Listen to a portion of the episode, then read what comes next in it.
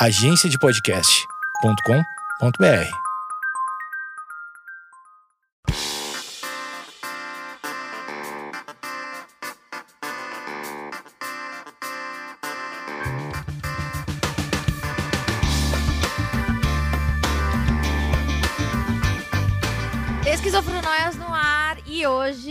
uma pessoa que eu tô pelo menos quase um ano. é, eu sempre começo o programa assim, a maioria dos programas eu começo assim falando que eu tô tentando muito gravar com essa pessoa e nunca rolava. E a gente se conheceu numa situação muito especial e a gente se identificou o nosso trabalho. A gente fez o Creators Boost do, do YouPix e a gente teve uma identificação, foi muito legal. Estou aqui com Silva Loeb, ela que é a escritora no Divã. Se você já procura nas redes sociais, pode, procurar por escritora no Divã. E você é psicanalista, né? Sou psicanalista. Então, deixa eu só explicar esse nome do blog que é tão esquisito, Escritor no Divã. O que quer dizer isso?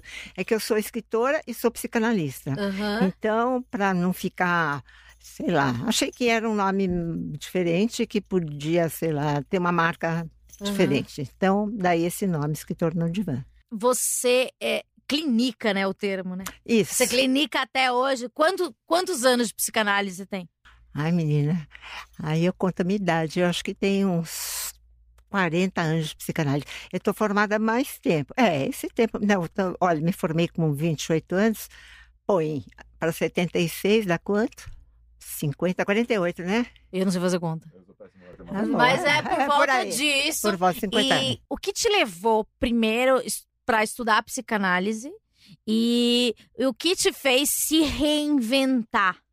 Porque o que eu é, acompanhei um pouco do, do escritora no Divã é um novo começo, né? Sei lá, quase 50 anos quando você resolveu estudar psicanálise. Por que psicanálise? Então, na realidade, eu não fui fazer psicanálise, fui fazer, fui fazer psicologia, Tá. aí eu me formei. Depois, como todo psicólogo recém-formado, você passa por várias escolas. Uhum. Aí, depois de alguns anos, eu fui, eh, fui analista junguiana, que foi muito importante para mim. Aí chegou uma certa altura da, da minha análise, a minha analista falou: Olha, eu já fiz tudo que eu podia por você, agora você vai procurar um outro profissional, um psicanalista. Aí eu fui para um psicanalista, fazer psicologia junguiana, Uhum. e foi uma, uma, assim, uma revolução na minha vida. Mas muito forte, porque é, é, é um trabalho diferente, é um trabalho, digamos, que vai além né, daquilo que você fala, vai todos os aspectos inconscientes, é, é muito importante. Então, o que, que aconteceu? Perdi todos os meus, meus analisandos. Ah, eu não É. sabia que isso acontecia. Se você muda a linha, É, você começa. Então você tem vários recomeços na sua vários vida. recomeços. Aí perdi todos, todos. Eu estava numa posição boa, assim, Aham. e perdi todos, porque eles estranhavam Você- estranharam, né, meu jeito de trabalhar. Falaram, ai, se você está Você muito mudou o esquisita. método. É, você está muito esquisita, muito diferente, muito isso aqui, eu falei, embora. Aí eu tive que refazer tudo, que levou alguns anos também. Mas para mim foi super importante. Eu espero que agora eu não faça uma mudança tão radical, né?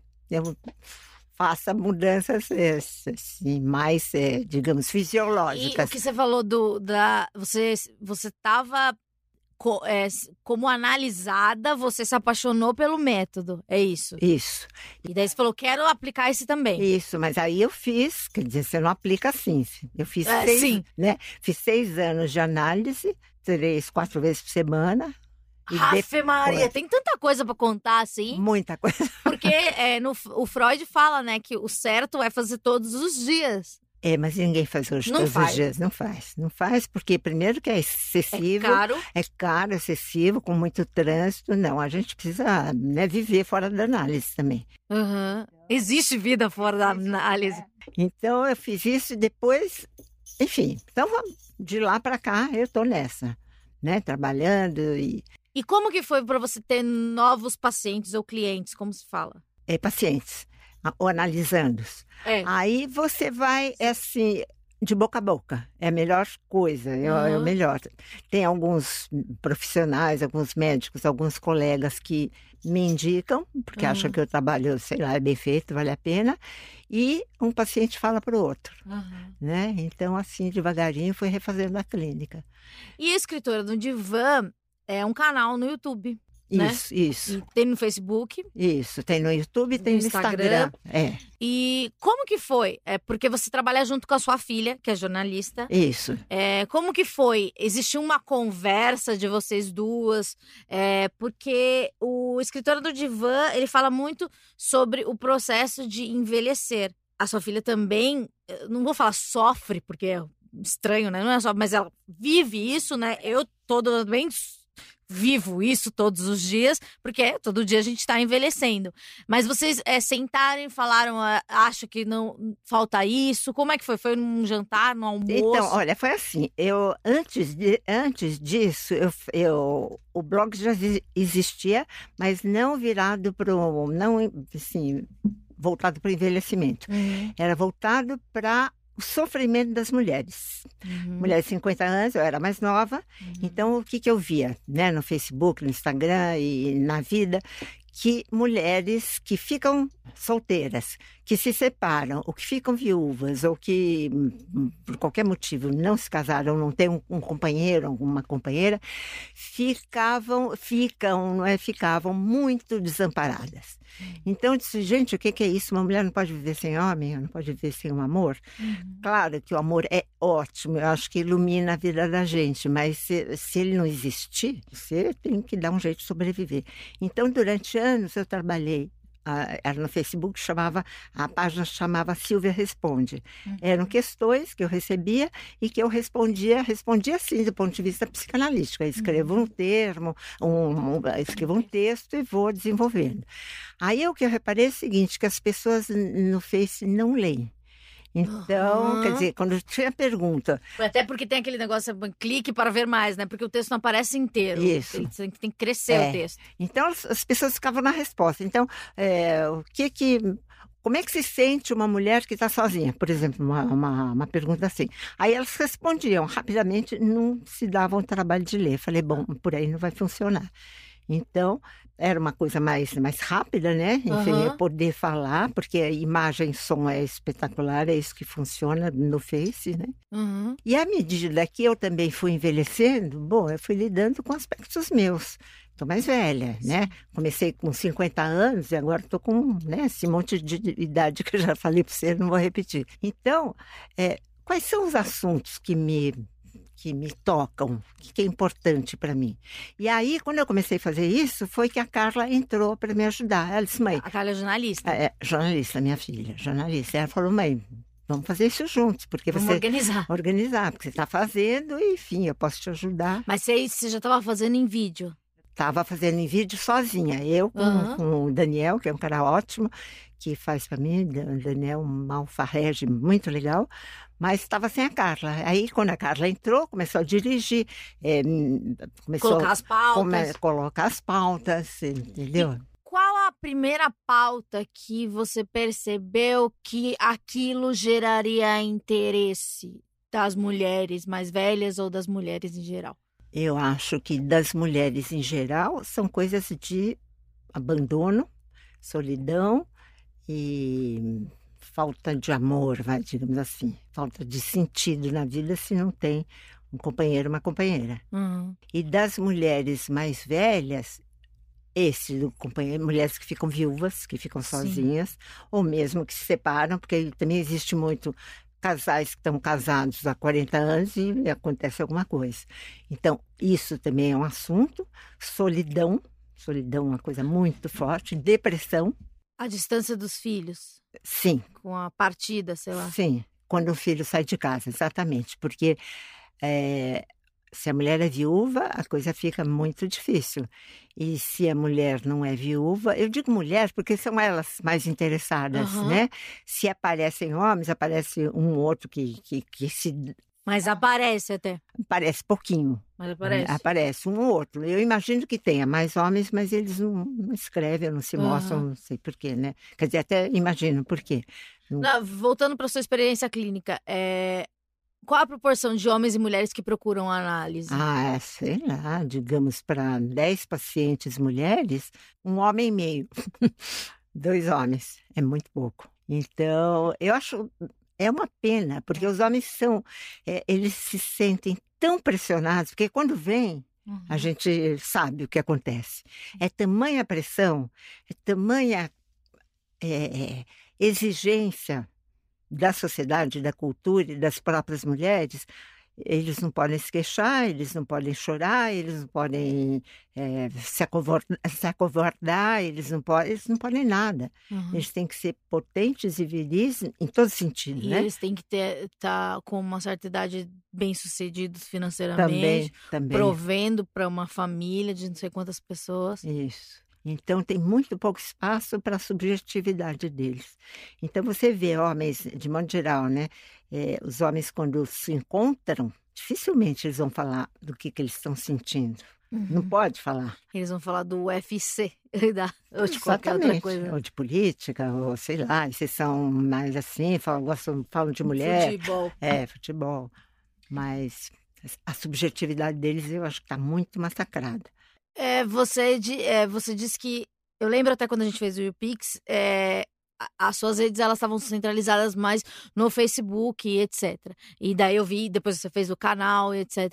Você vê alguma diferença de público do Facebook pro Instagram e pro YouTube? Olha, Instagram tem uma, uma procura enorme. Quer dizer, quando eu ponho story lá, realmente tem muita, tem muita visibilidade. É fácil, né? E, Uhum.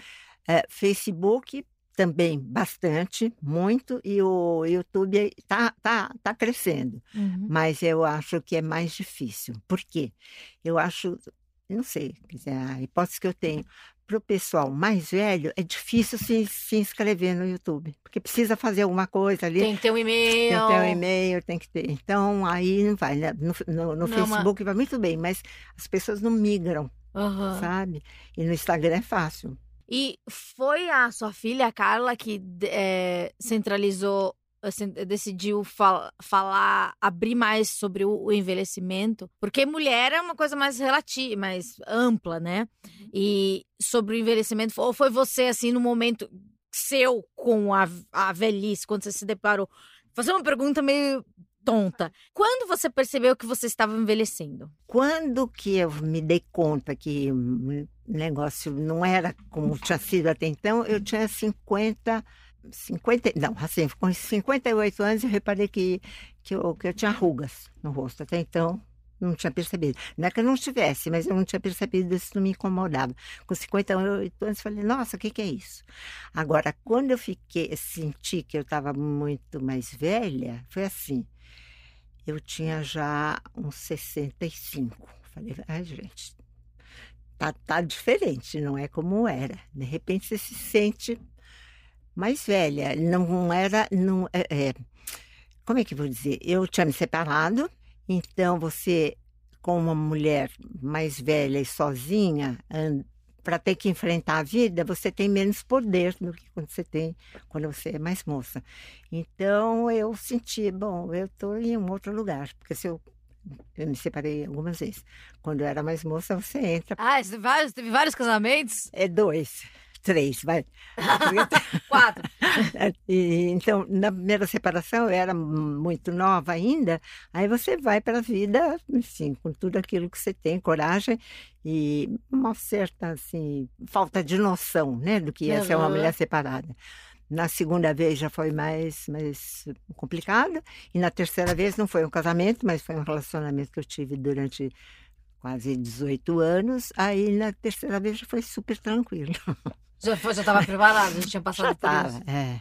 Agora, esse é um projeto meu, porque eu fui sentindo, né, que o tempo estava passando, então eu falei, bom, deixa eu falar das minhas coisas, né? E eu acho que a primeira coisa que assim me ocorreu é a questão da solidão, né? Você fica sozinha, você fica sem marido, você fica sem companheiro, assim, como é que você vai levar a sua vida? E como levar a vida? É, pois é, eu acho fundamental. Primeiro, que você tá com alguém não é o objetivo da vida, não deve ser o objetivo da vida de ninguém, Uhum. e muito menos uma mulher, porque isso é, realmente diminui completamente né, os horizontes. A amizade ajuda muito, né? Você ter suas amigas. Depois do meu primeiro casamento eu aprendi isso, porque o primeiro casamento foi muito fechado e, e a hora que eu me separei, cadê os amigos? Porque aí eles se dividem, né? Uns ficam com o marido, aquela besteira. Então eu realmente preservei as minhas amigas. Se você tiver sorte de ter uma família que te ampara, uma família legal, boa, isso é muito, muito bom. E fundamental, você precisa ter coisas na vida fora a sua vida familiar. Eu sou uma família. O que eu posso, no que eu posso amparar uma, é, alguém? Eu falo terceira idade? É, Eu, lembro que você não gostava desse Não, termo. Não, alguém que está envelhecido, É, alguém que como está é que eu po- envelhecendo. é, como é que eu posso amparar é, um ente querido que está envelhecendo? Sei lá, acho que você tem que especificar mais para poder te dar uma ideia. É porque você falou o, o amparo da família. É, Ah, sim. Então, você tem a mãe, o pai. Telefonar eu acho super importante, né? estar presente. É, estar presente, se não pode estar presente fisicamente, porque é todo mundo muito ocupado, mas telefona, mãe, tudo bem e tal. Está presente, mostrar que você está ali, que, Uhum. que a pessoa te importa. Isso eu acho que ajuda muito. Se puder fazer mais coisa ainda, mas também não muito, porque eu acho que um filho presente demais, para mim, incomoda. Adoro- Adoro meus filhos, tal, mas cada um tem a sua vida. E quando eu preciso muito, né, dá um bate, qualquer coisa, telefone, eles são super gentis. Você mora sozinha. Moro sozinha. É, quando você decidiu morar sozinha, tipo, aconteceu, né? Aconteceu e foi ótimo. Foi ótimo. Foi depois que eu me separei, né, segunda vez. Aí eu fui morar sozinha e nunca senti solidão. Foi a primeira vez que eu né, tenho um espaço só meu, que eu faço o que eu quiser, na hora que eu quero, na hora que eu bem entendo. Aí eu convido meus filhos, minhas netas, eu tenho três netas maravilhosas que vêm e fazem toda, né? Habitam a casa, depois vão embora. É muito bom. É muito bom quando eles vão embora. É maravilhoso quando eles chegam e é bom também quando eles vão embora. Eles não nem dormem lá. As netas, sim. As netas dormem, dormem menos, porque estão mocinhas, mas dormiram muito. E era, assim, um prazer, né? Que nem- Uma coisa que eu lembro que você que eu me chamei, chamou muita atenção é que você luta contra o padrão velhinha clássica, né? Que é aquela coisa do tricô, do não sei o que, não sei o que lá. Como é que começou essa sua luta? Porque as pessoas estavam te tratando como uma velhinha? Não, era uma opção que eu tinha. É que eu não tenho opção de, de fazer tricô e crochê e cozinhar, porque eu não sei, né?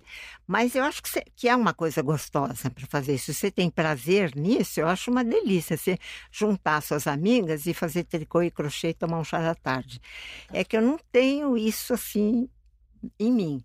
Então, já que eu não tenho isso, o que, que eu vou fazer? Aí, aí eu faço outras coisas. Primeiro eu trabalho, né? Eu trabalho o dia inteiro. E, e eu faço discussão de grupos, Uhum. né? Não só no meu consultório, mas eu vou procurar outras pessoas.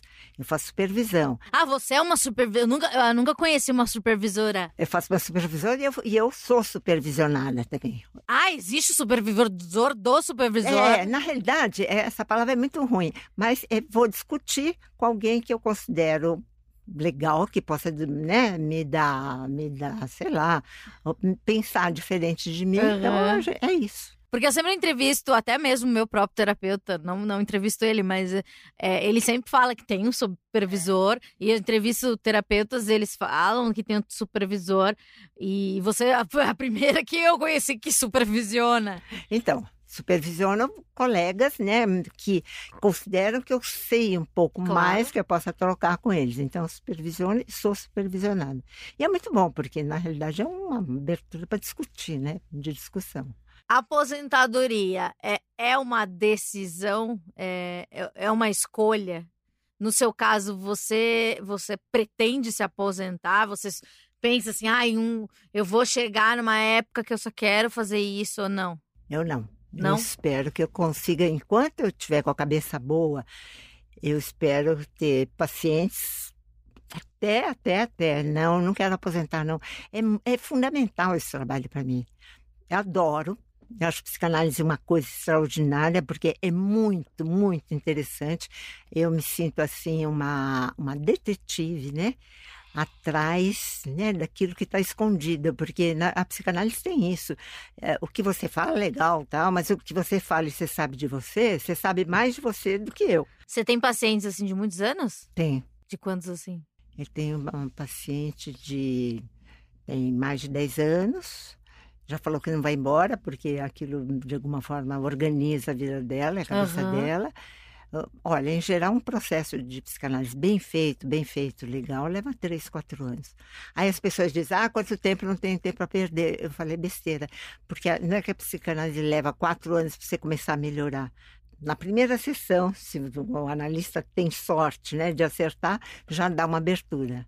Essa questão do divã, é, até o seu, seu usu- usuário, é, eu, eu lembro que a única vez que eu deitei num divã, eu não faço psicanálise, mas já tentei fazer, eu chorei copiosamente, me senti muito vulnerável, etc. É, existem pacientes é, que você atende que nunca se deitaram, que só se senta, porque ah, isso do divã que a gente vê nos filmes não é obrigatório você deitar, tá lá. Ah, é, o que eu noto é que vocês falam, senta onde você quiser, né? Descer, ou você senta na mesa, ou você senta no sofá, no divã, etc. É, tem gente que não, não deita. Tem gente que não deita. Eu falo também, se quiser, pode deitar. Em geral, não falo na primeira sessão, não. Eu faço algumas sessões e depois eu ofereço, se quiser deitar. E a- tem muita gente que acontece isso que aconteceu com você. É muito vulnerável mesmo. Primeiro que você não É. vê, você não vê Você a não par- vê a pessoa. não vê a pessoa. Depois, a, a, a comunicação, se é que isso existe, é surrealista. Porque o paciente está falando para alguém que ele não vê e o analista não responde aquilo que ele está dizendo, responde uma outra coisa. Uhum, Então, realmente, é louquíssimo. é É louquíssimo. louquíssimo. É uma abertura que o paciente né, precisa se ter, propõe, se né? É uma coisa propõe. também que não é você que decide. Não. Talvez a pessoa nunca vá se deitar. Eu tenho uma paciente que, que topou, né? E ela topou, ficou meia hora no divã, falou, não dá. É pesado, né? É pesado. Para algumas pessoas é muito pesado. É porque você entra em contato direto com, sei lá, com você mesmo, com a sua angústia, com o seu desamparo, com o seu. Porque é, é muito esquisito isso, você deitar de barriga para cima e não ver a pessoa que você está Uhum. falando, né? Que está atrás de você. E daí, sei lá, você imagina ela com cachimbo, sei lá, todos, os- todos os analistas têm cachimbo, não sei. Isso é muito legal. O... Você deita no divã. Eu deito, eu acho maravilhoso, porque aí eu não vejo a cara do meu analista e aí eu solto a cabeça. Mas você, enquanto analista, sendo analisada, você analisa aquela análise? Deu pra entender a minha pergunta? Se eu analiso a análise que eu. Que você tá sofrendo? Não. Não? Como que faz pra sair do personagem analista pra virar analisada? Ah, você. Sei lá, você entra. Gente, a gente precisa ajuda. A gente precisa ajuda. A hora que eu vou num analista é porque eu tô, tô precisando de ajuda. Eu vou lá, eu quero mais é ser ajudada. E quando eu fui, fui para a psicanálise, saindo, né? Da coisa junguiana, fui para a psicanálise, eu sentia que meu psicanalista pegou minha cabeça assim, ó, com as mãos, e eu podia descansar ali nas mãos dele. Olha que incrível. Que lindo. Lindo. E aí você está lá, sai mesmo. Embora, eu acho que essa pergunta sua é boa. Embora às vezes eu tenho uma, uma paciente, um paciente que seja psicanalista, às vezes entra em competição. Às vezes Uhum. entra, né? aí, aí você fala, bom, Há uma resistência. é, é. Mas no meu caso especificamente, eu acho maravilhoso. Aqui eu separei uma pergunta. Por que as pessoas mais velhas tendem a ficar mais deprimidas? É porque elas ficam mais sozinhas? Olha, eu acho que são várias coisas. Eu acho que tem a questão da solidão, sim, seja Mas você se vê so- sozinha muito bem hoje. muito bem, mas eu acho que eu não, eu não sou uma velha padrão, Tá. né? E como você descobriu que não era uma velha padrão? A de cara, na hora que eu falei, bom, eu tô sozinha, o que eu vou fazer na minha vida? Eu não vou ficar chorando. Porque para mim, em determinado momento da vida, foi fa- eu tinha dois caminhos. Ou eu fico triste, deprimida, me entrego à velhice, ai meu Deus, estou velha e tal, né?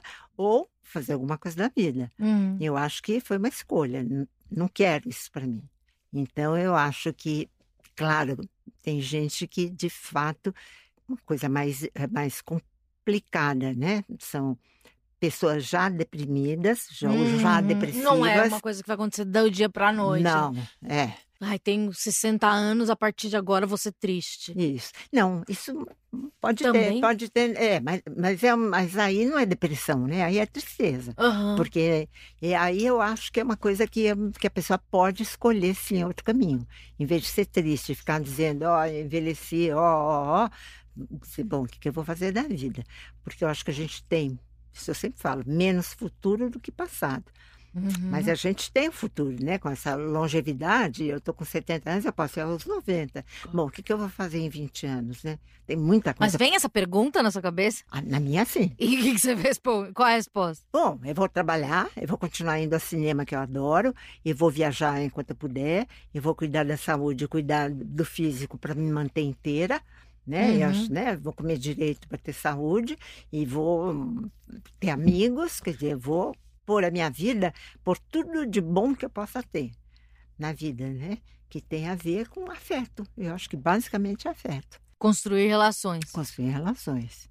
É, cuidar da família que você tem, se você tem uma família, como eu falei, legal, porque tem famílias que abandonam, né? Abandonam Aham. o velho. E eu acho que você tem que ter amigos. E você tem que ter um projeto de vida. O meu projeto de vida é continuar trabalhando e é continuar nesse, esse- nessa programação que eu estou fazendo sobre envelhecimento e, como eu te falei, continuar vivendo o melhor possível. Se eu puder viajar, eu vou. Se cinema que eu adoro, teatro que eu adoro, cultura que eu adoro. Qual é a, é a dúvida mais frequente que chega no- nas suas redes? É abandono, Abandono. solidão. Em geral, marido morre, os filhos foram, foram embora, não tem amigas, são mulheres na, no Facebook.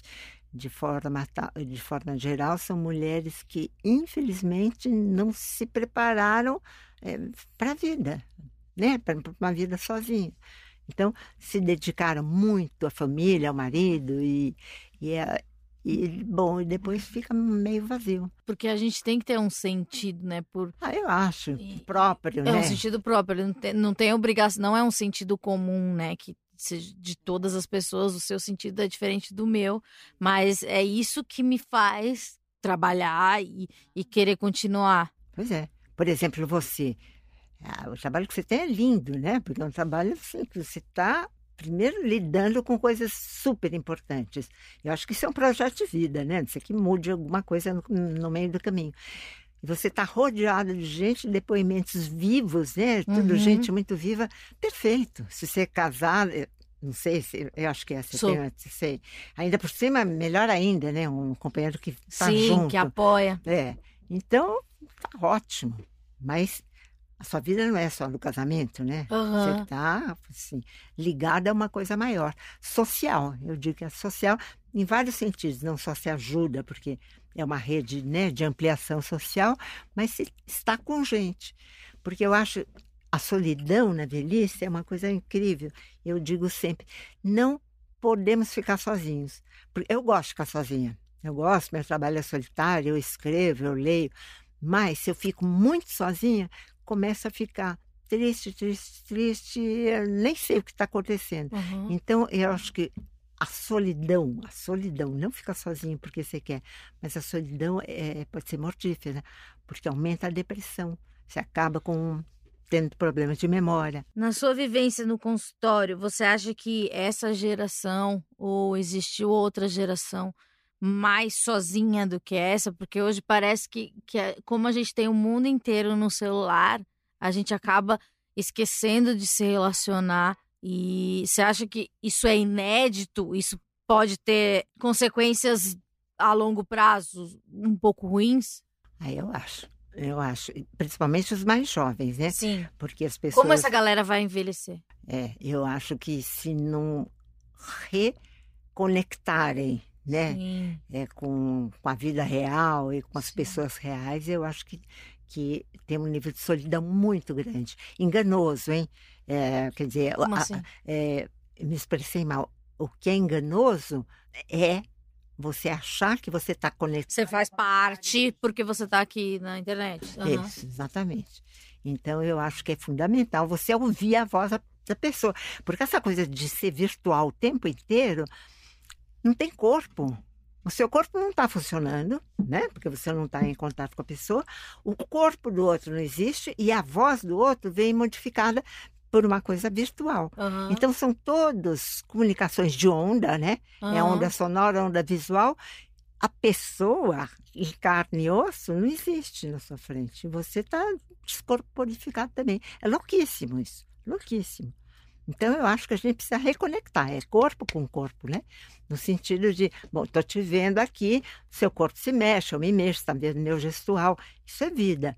Uhum. Se fica só uma coisa virtual, A gente pode perder algumas é, características que a gente criou enquanto um ser humano, porque a gente é um bicho mais evoluído, mas a gente pode é, evoluir, né? Eu acho. Sabe que tem uma coisa muito interessante? Eu, eu me lembrei isso, me lembrei de um livro que eu li. Ele fica sozinho numa ilha, sozinho, durante meses, não tem ninguém. Hum, E ele não tem espelho. hum, Então ele vai, né, ah, vivendo. Aí um dia, é um náufrago, ele acha um pedaço de espelho quebrado, porque o navio, o navio, sei lá, ele se olha no espelho e não se reconhece, não se reconhece, porque ele perdeu o contato. hum. E aí vem um cachorro, depois de meses, um cachorro que estava no navio junto com ele, vem um cachorro que era um cachorrinho que ele conhecia. Hum. O cachorro chega perto dele e começa a Estranho. estranhar, e, enfim. Então, o que se discutiu é que ele perdeu as feições humanas, porque como ele não se via, não tinha mais espelho e não tinha mais quem com quem conversar, ele foi mudando. Nem o cachorro reconheceu como ele era. Ou seja, que eu quero dizer é o seguinte: quando você perde tanto contato assim, quer dizer, eu estou É uma exagerando. situação limite. É, mas se você perde completamente o contato, você perde. A referência do que é seu par. Isso. E principalmente porque o outro te dá uma referência, Uhum. não é? O outro te fala como é que ele te vê. O Uhum. outro, você está sabendo muito mais de mim do que eu estou sabendo de mim nesse momento. Você está me olhando e você está me dando referências. Se você começa, de repente, virar para o lado e bocejar, eu tô, estou, te- eu estou te olhando, eu tô, posso pensar, puxa, meu, meu papo está uma chatice, né? Uhum. Ela já está se cansando de mim. Então, o tempo inteiro tem, né? Uma troca. uma troca e Relacionamento é uma comunica- troca. Exatamente. Agora, se eu fico sozinha, eu com o microfone, eu me olhando no espelho, gente, é uma pobreza. Você é, atende é, adolescentes, jovens? É, adolescentes mais velhos, sim. Com quantos anos? assim? sei lá, 21, 22. pra cá. Difere muito um- uma neurose juvenil, desse de 21 anos, pro de uma pessoa mais velha, mais de 50 anos? Difere? Ou você acha que são ciclos? Tudo, tudo parece igual? Não, eu acho que difere. Os assuntos, os interesses são diferentes, né? São bem diferentes. Como eu falei, uma pessoa mais velha está ligada, ligada, embora a questão de. Estou me contradizendo, embora a questão de relacionamento e a questão da solidão apareça, aparece de formas diferentes. Eu fico um pouco espantada, porque gente muito jovem, que eu pensei que já tivesse ultrapassado essa obrigação né, de ter um companheiro, de ter um casamento, Hum. é, ainda isso é muito presente em gente muito jovem. E eu acho assim espantoso, porque hoje em dia a mulher cada vez mais né, assim, autônoma, mais livre, mais, é, enfim, com outra cabeça, ainda existe muitas moças assim que eu fico muito impressionada tendo o casamento como objetivo final, né, da vida. Mas, de forma geral, os assuntos são muito diferentes. A intensidade, né, é diferente. Eles estão é, interessados não só no amor, no casamento, ou no trabalho, enfim, o que fazer da própria vida. Pessoa mais velha tem isso tudo de uma forma mais, sei lá, mais desalentada às vezes. né? Desalentada? Desalentada, porque tem menos tempo, né, para a vida no futuro. Então, uma mulher que chega aos 50 anos, eu acho que tem muita coisa para ser vivida, mas. Ai, pelo amor de Deus, tem uma- não. Não, você, Ai, senão você eu falei, não, gente, eu tenho que me preocupar com 50 anos. não, você não, pode, não precisa se preocupar nem aos 80, do jeito que você é, viva e cheia de, né, de, de possibilidades internas. São pessoas. E outra, isso é importante. Pessoa que chega aos 50 anos toda desanimada, toda deprimida, toda não sei o quê, não é de um dia para o outro, como você falou. É uma construção. De mocinha já era um pouco desanimada, já era um pouco parada, já era um pouco, né? Mas se você buscar ajuda quando o mais cedo possível, que nem você falou, você tem paciente de 10 anos. Eu faço terapia há 10 anos. E um dia eu me vi, isso, acho que a psicanálise pode responder melhor do que eu. Alguém me perguntou quanto tempo você faz de terapia? Eu falei, só 10 anos. Daí a pessoa, só 10 anos? Porque eu acho que se eu fizesse desde sempre, eu seria uma pessoa muito melhor, né? E, e- eu, acho, eu acho que realmente só 10 anos, né? Porque se a gente tem a possibilidade de, de melhora e de, e de, de alento mesmo, isso é uma boa palavra. é, quanto mais cedo a gente procurar, e se você está ouvindo isso e se sente sofrendo, se sente num sofrimento com 12, com 13, com 75, é muito importante comunicar, né? Porque se falou, a gente tem perdido esse dom, essa, essa habilidade super simples que é de falar e olhar e, e responder com o corpo, porque a gente não vai mais aos lugares. Porque existe um lugar comum que é a internet que a gente não precisa. É, de procurar análise, eu procurar ajuda eh, se estiver sofrendo. Eu acho fundamental. Independente da idade, você pode ter Sim. 10, 12, 15 ou 80. Sim, não é tarde. Não é tarde. Eu acho que eh, eu estou fazendo, eh, enfim, todo o meu trabalho é sobre envelhecimento e eu acho que pessoas que têm qualquer idade, que estão sentindo, que estão sofrendo, sim, vão procurar, porque é um jeito de poder ampliar, poder arejar, poder discutir esses assuntos, porque nessa altura da vida, como eu falei, essa questão do, da solidão, ou da depressão, ou da proximidade com a morte. Porque, sabe, é, Isso é um tema recorrente? como não pensar nisso quando você tem 80 anos? Tá aí, né?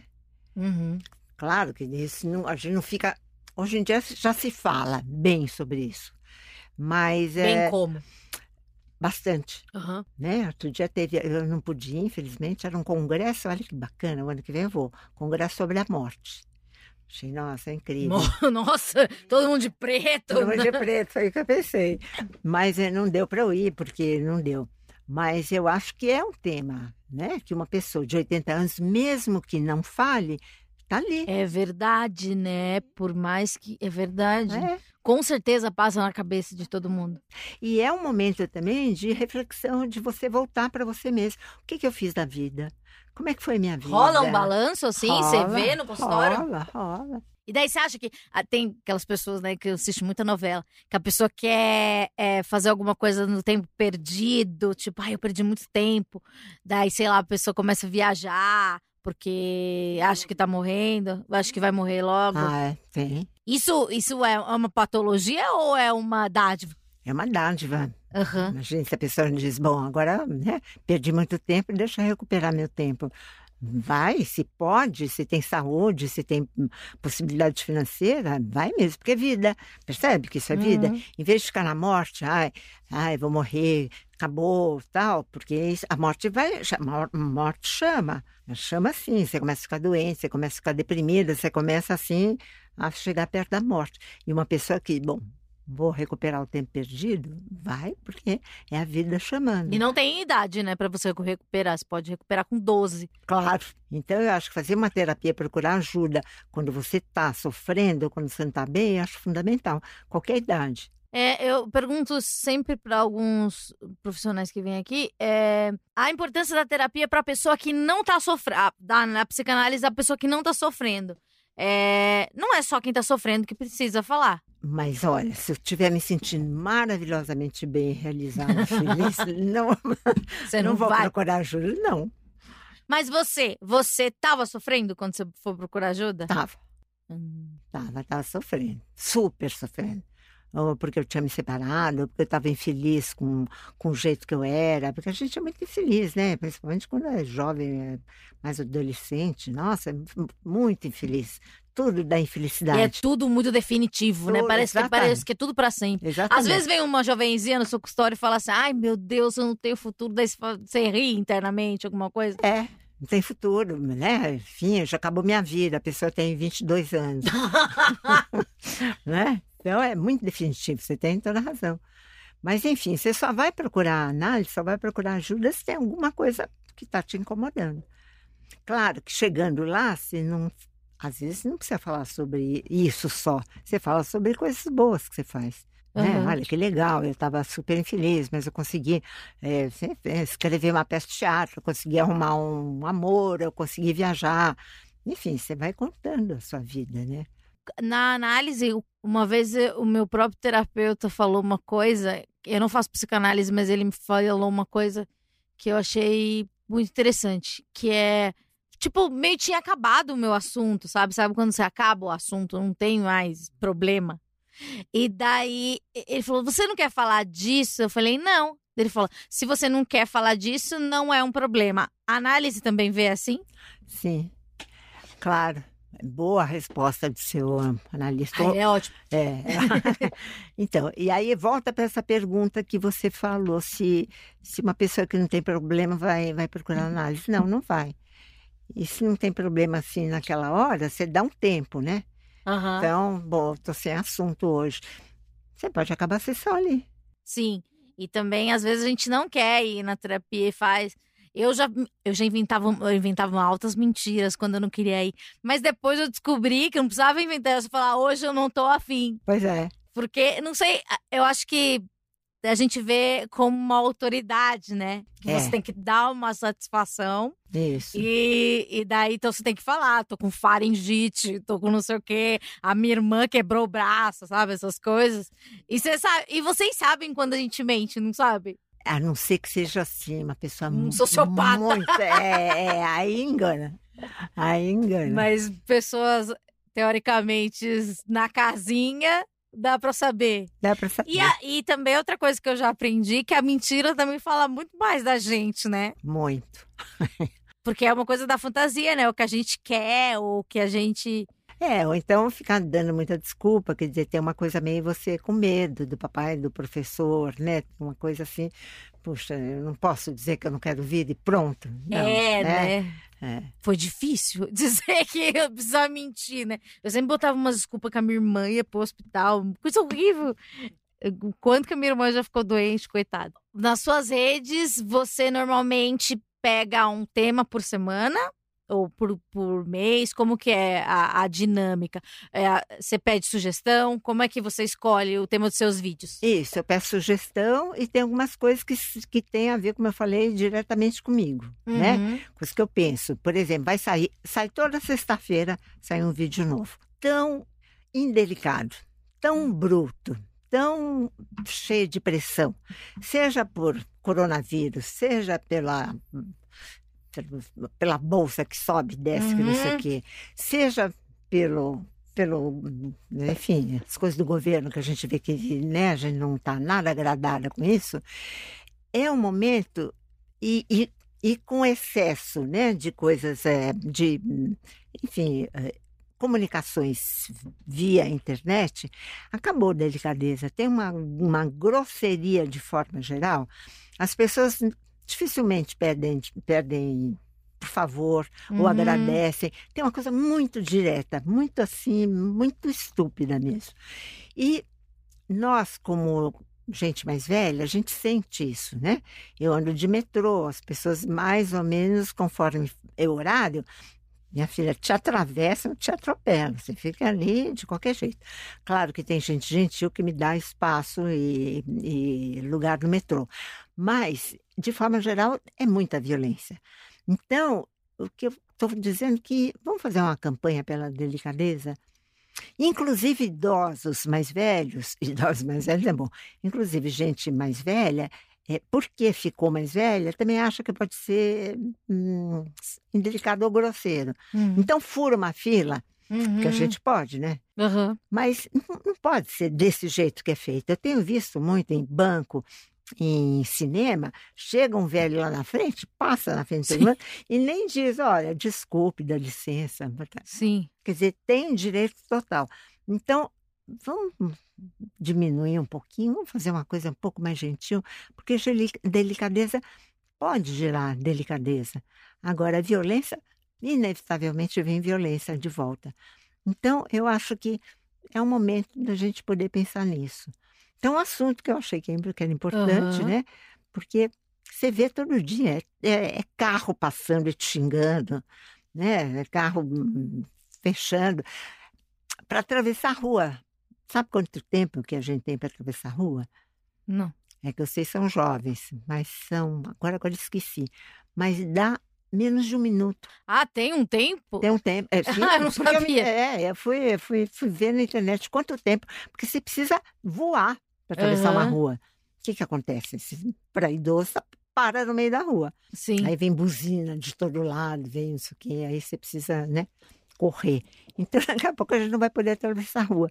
Então, eu acho que tem uma campanha, assim, que tem que ser feita de sejamos mais gentis. Não sei se isso faz sentido, Claro né? que faz, né? mas é, o que é, eu sou eu sou a pessimista mais otimista do mundo, mas eu sou pessimista. Eu vejo que acho que as pessoas elas elas são muito para elas, né, pro universo delas. Eu- Exatamente. porque eu não sou delicada com você, é porque eu, eu estou com pressa e não sei o que lá, e minha comida atrasou.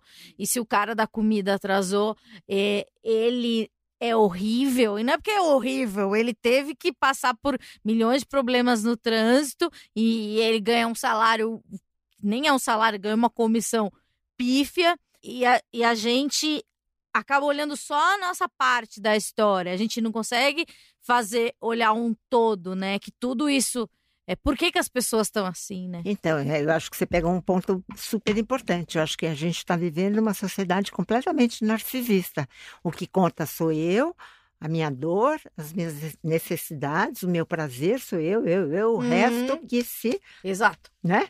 E aí, e tem a ver, e isso ajuda muito essa, essa, essa coisa da internet. Você está sozinho com você, inclusive essas redes sociais louquíssimas, que, porque você aqui atrás, você pode, né? Você pode, você xinga, se acontece, você Sim. denuncia, você faz o que você quiser. Tem a ver com uma coisa muito narcísica e muito fechada. Eu sou eu comigo mesmo. É, só o que me agrada, o que me faz bem. E você imagina que um velho nessa situação, como ele fica, já ninguém olha para ninguém, Aham. o velho é menos, vi- menos visto ainda.